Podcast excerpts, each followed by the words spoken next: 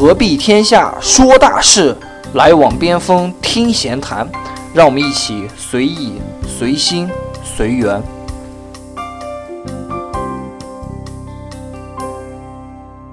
大家好，我是老边，我是疯子，欢迎收听《边锋闲谈》第二季。上期呢，我们聊到了在转正之后如何表现，能让自己发挥的更优秀，长久的在公司待下去。在转正之后表现要优秀之外，咱们也要考虑一下远期的计划。呃，简而言之，就是说要考虑一下自己的职业规划。因为很多应届毕业生啊，呃，可能上学的时候受过一定的职业规划的培训，但是呢，没有一个具体的一个计划，所以在工作几年之后，往往会产生一个迷茫期。因为我身边也有这样的人，呃，二十二、二十三毕业之后，到三十岁仍旧做的是。相对基础的岗位，薪资的话也没有增长幅度太大。那其实从某种程度上讲，在这个快节奏的社会来讲，这就算是一个比较失败的一个职业规划了。所以，我们这期就着重讲一下怎么去做这个职业规划。我先说一下我自己的例子啊，我自己例子其实是可以说是走了很大的弯路的，包括从学校的时候，因为在学校的时候，职业规划是与社会实践是脱离开的啊。学校里边的那一个教材和老师，他都他的这种经验都是基于数十年前的，所以这个学校的职业规划是然并卵的。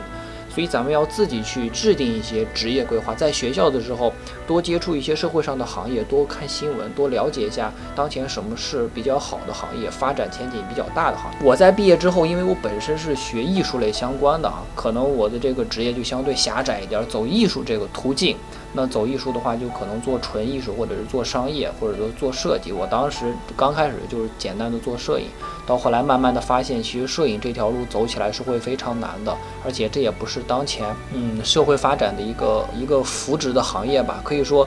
在一三年、一二年的时候，我毕刚毕业的时候，互联网和金融两个行业是发展最迅速的，每年可能是百分之二三十的增长。所以我当时的一个目标就是去互联网或者金融，金融肯定就没戏了，就。想进入互联网行业，所以通过一些别的方法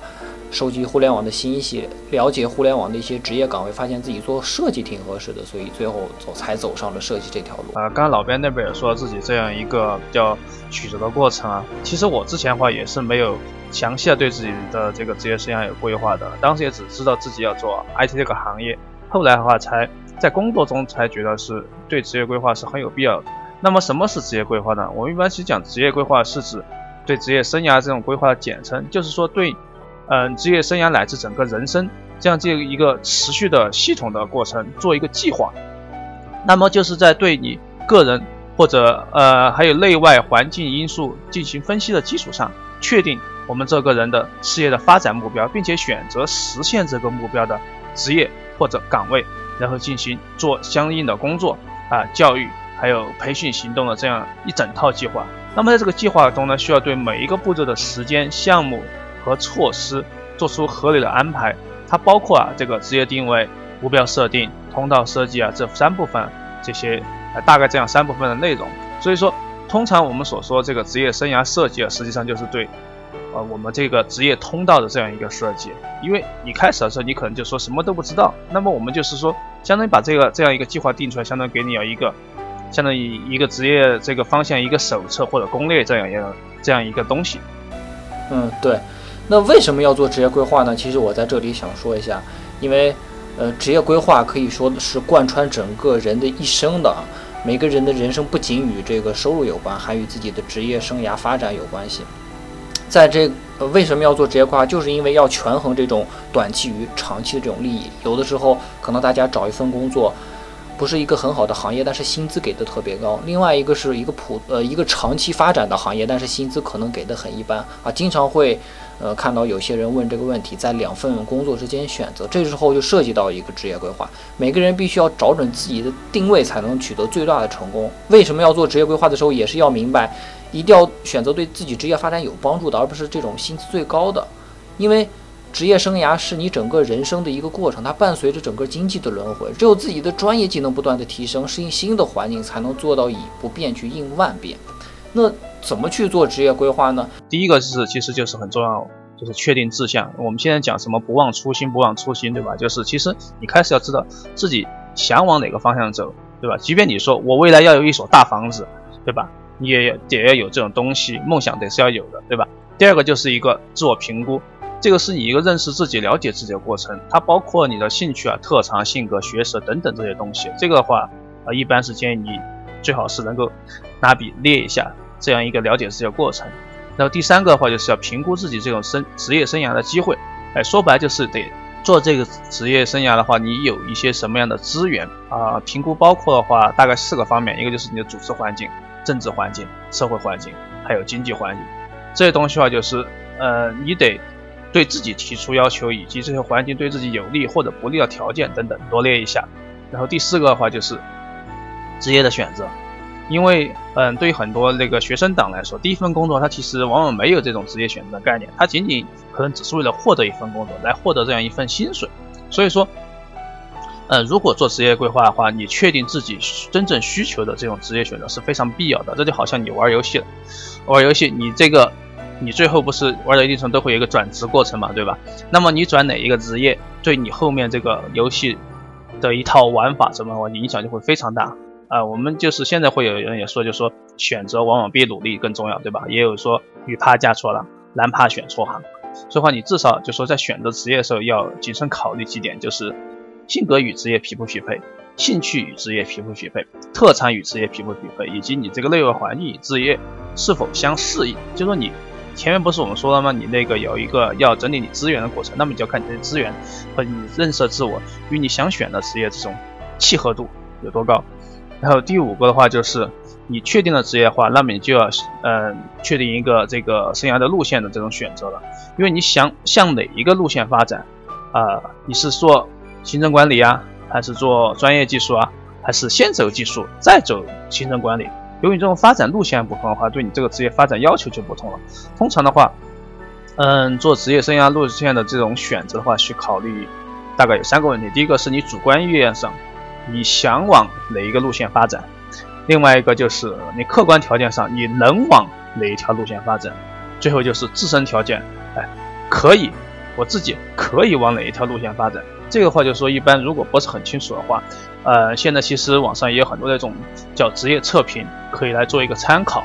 呃，这种测试其实挺多的，比如说职业锚，就是价值观之类的测试，像什么爱德加斯恩职业锚测试啊。啊，WVI 工作价值观问卷等等，还有职业性格测试，有什么 MBITI 人人格类型啊，卡特尔啊啊大五人格模型啊，啊，还有我们有一些比较，呃，可能有些很多人比较那个熟悉的叫九格，呃，九型人格测试，呃，这个我都是自己我也测过的，我当时测出来自己是那个是二号性格，属于给予者，也说比较适合打辅助型英雄这种人，就像我和老边一样，我和老边其实做边锋前，大家如果听过，其实。很多情况下就属于，如果拿就是讲相声来做比较的话，像老边就属于是逗哏，我是属于捧哏这种型，所以说就对自己这样一种定位的话，就是通过这个测试，你可以对自己多多一些认知。对这个测试的方法啊，它仅仅是一种方法，当然方法有很多，咱们可以通过不同的方法去测试自己的一些职业倾向，呃。在测试完之后呢，就要开始要设定职业生涯的一个目标了。那在设定这个目标的时候呢，又分为短期、中期和长期目标。那短期的话可能是一到两年，那中期的话是三到五年，长期可能是五到十年。嗯，当然这是一个之前传统行业的一个分法，这个目标可以在互联网行业稍微的去缩短。那在制定完自己的职业生涯目标之后，就应该有具体的行动和措施。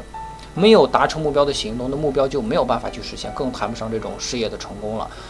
呃，计划的话可能会包括一些工作能力上的，或者是潜能开发方面的。工作能力上呢，就要去提高自己的业务技能，在提升自己业务技能的时候，要制定出来详细的计划，究竟是怎么样去提升？是通过理论，还是通过实践？在潜能开发方面，可以挖掘一些自己别的潜能，包括，嗯。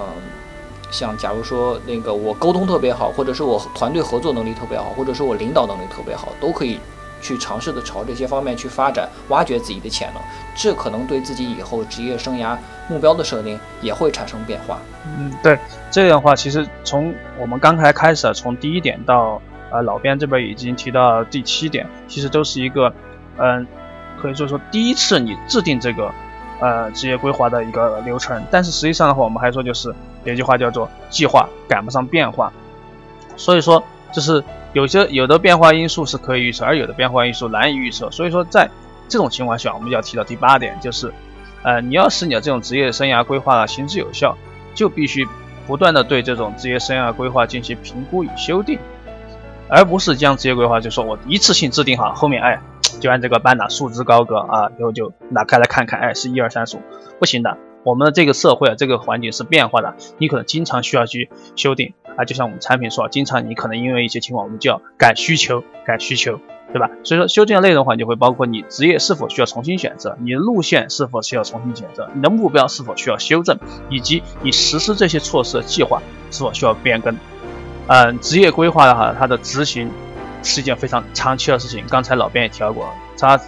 呃，甚至会贯穿你整个人的一生，所以说需要时刻在这个脑脑袋里面就敲响这种告诫懒惰的警钟，就是重要事情说三遍，职业规划一定要用自己用笔做一遍。对，把这些职业规划用笔写出来之后，可能会方便自己以后不断的去提醒自己去查看。当然呢，做职业规划也有很多误区啊，会受到一些眼前条件的限制。啊，包括假如说我比较懒，我有拖延症，或者是我这个目前我经济状况比较紧张，我就必须要选择一份没有发展前景但高薪的这样的一个工作。但咱们要把这个眼光放长远一点，因为生活呢，生活的经济可能给我们只是一方面的辅助，而我们要更多做的是一个长远的整体的一个发展。最后呢，还是提醒大家，做互联网职业规划的时候，一定要注意这个时间周期。啊，不要把自己的职业周期拉得太长，因为在你做职业规划的时候，可能外界的环境形势都已经发生了变化。那么，其实我们嗯到这里的话，这几期的话，其实我们都是在讲，如果说呃你在同一家公司的话，你这个呃找工作或者在工作之后的一些东西。但是就是所谓天下大事，分久必合，合久必分，是没有不散的宴席的。到了一定的时候的话，你